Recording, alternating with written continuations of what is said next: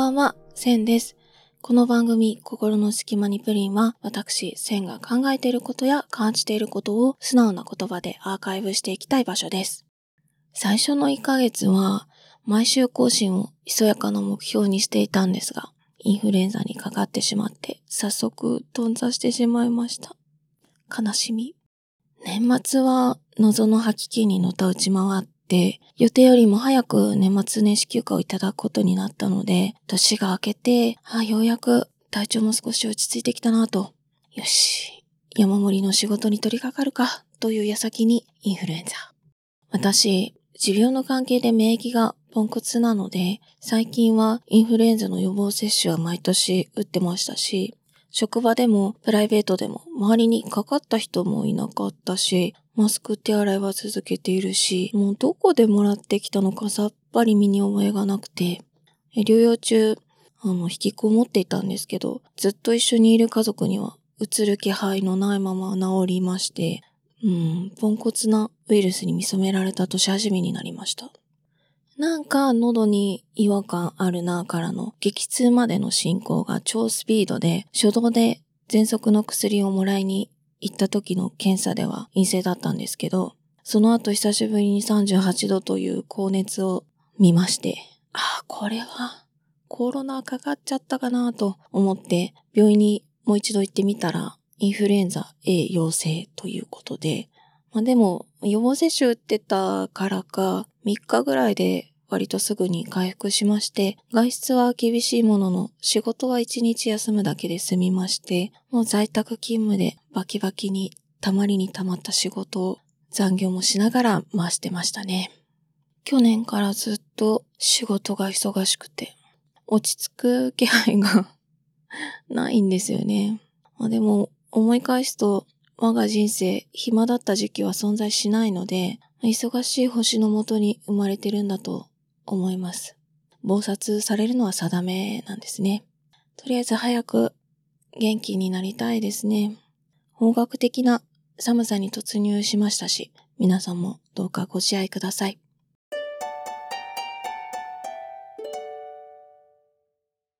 まだね、喉風邪恒例の忘れ物である咳が残っておりまして、どうせやられるならかっこいいハスキーボイスになりたいんですけど、今回もただのダミ声になっただけでした。お聞き苦しい声かと思いますので今日はさらっとやっていきましょう。えーお便りいただいております。リスナーネーム、いくらちゃん。ありがとうございます。寝る前に10回は聞きました。いくらです。センさんの落ち着く声が好きです。めっちゃ聞いてくれてるじゃん。私より聞いてるかもしれないね。ありがとうございます。続きね。詳しくなくても好きっていうのは自由だもんね。この言葉が聞きたくてリピートしてました。今後の配信楽しみにしています。おやすみなさい。ありがとうございます。うん、最近は少し心は落ち着いてるようですが、この番組寝る前に聞いても大丈夫ですか？悪夢を見ていませんか？いくらちゃんが朝までゆっくりいい夢を見れるようお祈りしております。第1回から第3回まで配信を続けて聞くと、私の声がだんだん低くなっていくのが個人的にツボです。第1回ね、緊張で上ずる声が可愛いと思って聞き始めてくれた方もそろそろその幻想から解き放たれて私が面白い女だということに気がついた頃ではないでしょうか。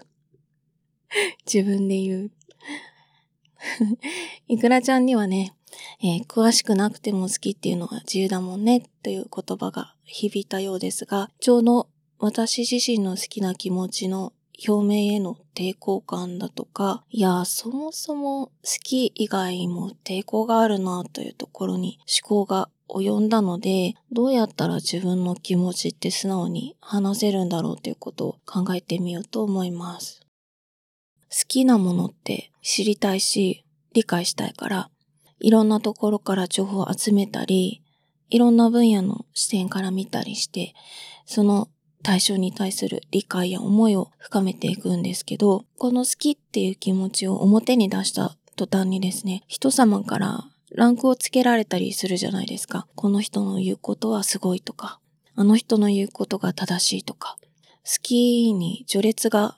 生まれてしまうというか、これが私は苦手で、特に好きな人が多いビッグコンテンツを前にすると、どうも自分の心と周囲の反応をうまく処理できなくなって黙り込んでこっそりめでる節があります。今は SNS で誰もが全員発信できる時代なので、どれだけ支持されるか、共感されるか、いかに豊富な語彙と表現力を持って言語化できるかみたいな、そういう多視点からの評価も気になってしまうじゃないですか。それそのものは決して悪いことではないんですけど、その他の人の目に触れるところに出すことによる自意識っていうのが私の中で暴走しちゃって、自分から出た言葉じゃないどこかで聞いたかっこいい語彙を使ったりなんかしちゃって、私の中の気持ちが迷子になっちゃうんですよね。誰かに認めてもらえるのって快感だし、まあ少しでもよく見せたいなというふうに思って無意識に脚色してしまう。で後から読み返した時に、わ、これ私の気持ちじゃないってもだえることになります。あと難しいなと思ってるのが、自分が感じてることを言語化するっていうのは考えの整理にもなるし、それによって自分の相対的な位置っていうのが見えてくるし、形になったという快感を味わうことができるんですけど、同時にそれ以外に存在している言語化することによってそ、そこにはまらなかった切れ端はなかったものにしてしまいがちなんですよね。どれだけ言葉を尽くしても自分の感じている全てを表現するなんて無理なのに、形にできたのなんて氷山の一角でしかないのに、一度形にしてしまうと、あ、これでもう全部表に出せたわっていうふうに思っちゃって、それでまあすっきりしちゃって区切りがついて、あ、もうこれで完璧だわっていう気持ちになっちゃうんですよね。どうして忘れてしまうんだろう。これは自分だけの問題ではなくて、それを伝える相手との相性の問題もあって、伝えることが違う方向に曲解されて論点があらぬ方向に進んでしまったりとか、そういう人と向き合わなければならない時ってあるじゃないですか。そういう認知の相互理解に強烈なズレがある人との交流が続くと、自分の考えや感情を形にするのがどんどん嫌になっちゃって、無難なことしか言えなくなるという、まあ、ここでも悪循環に陥ってしまうんですよね。えー、そうやって昔ほど何かについて話すというのができなくなってしまっていて、でも自分の感情を形にできないフラストレーションがずっとあって、それが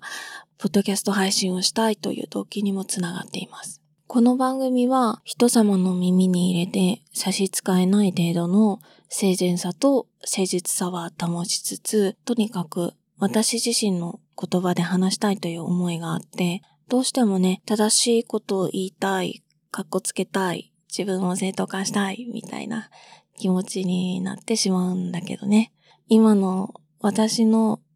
気持ち、主観的なしっくりくる言葉で、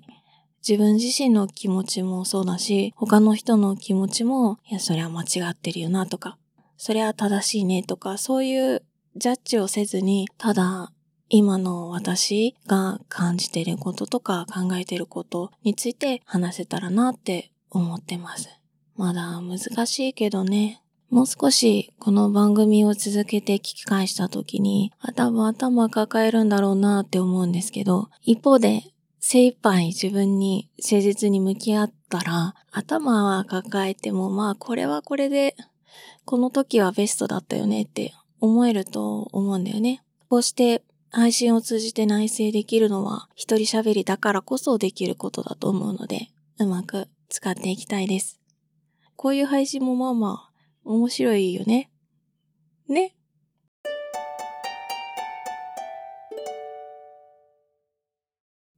えー、映像作家の柿沼清さんという方がやってるおまけの夜っていう映画について解説したり感想を話したりする YouTube チャンネルがあるんですけど映像作家さんなので作り手側の視点もあるし、すごいいろんなものを見てきてる人なので、知識量が凄まじいんですが、その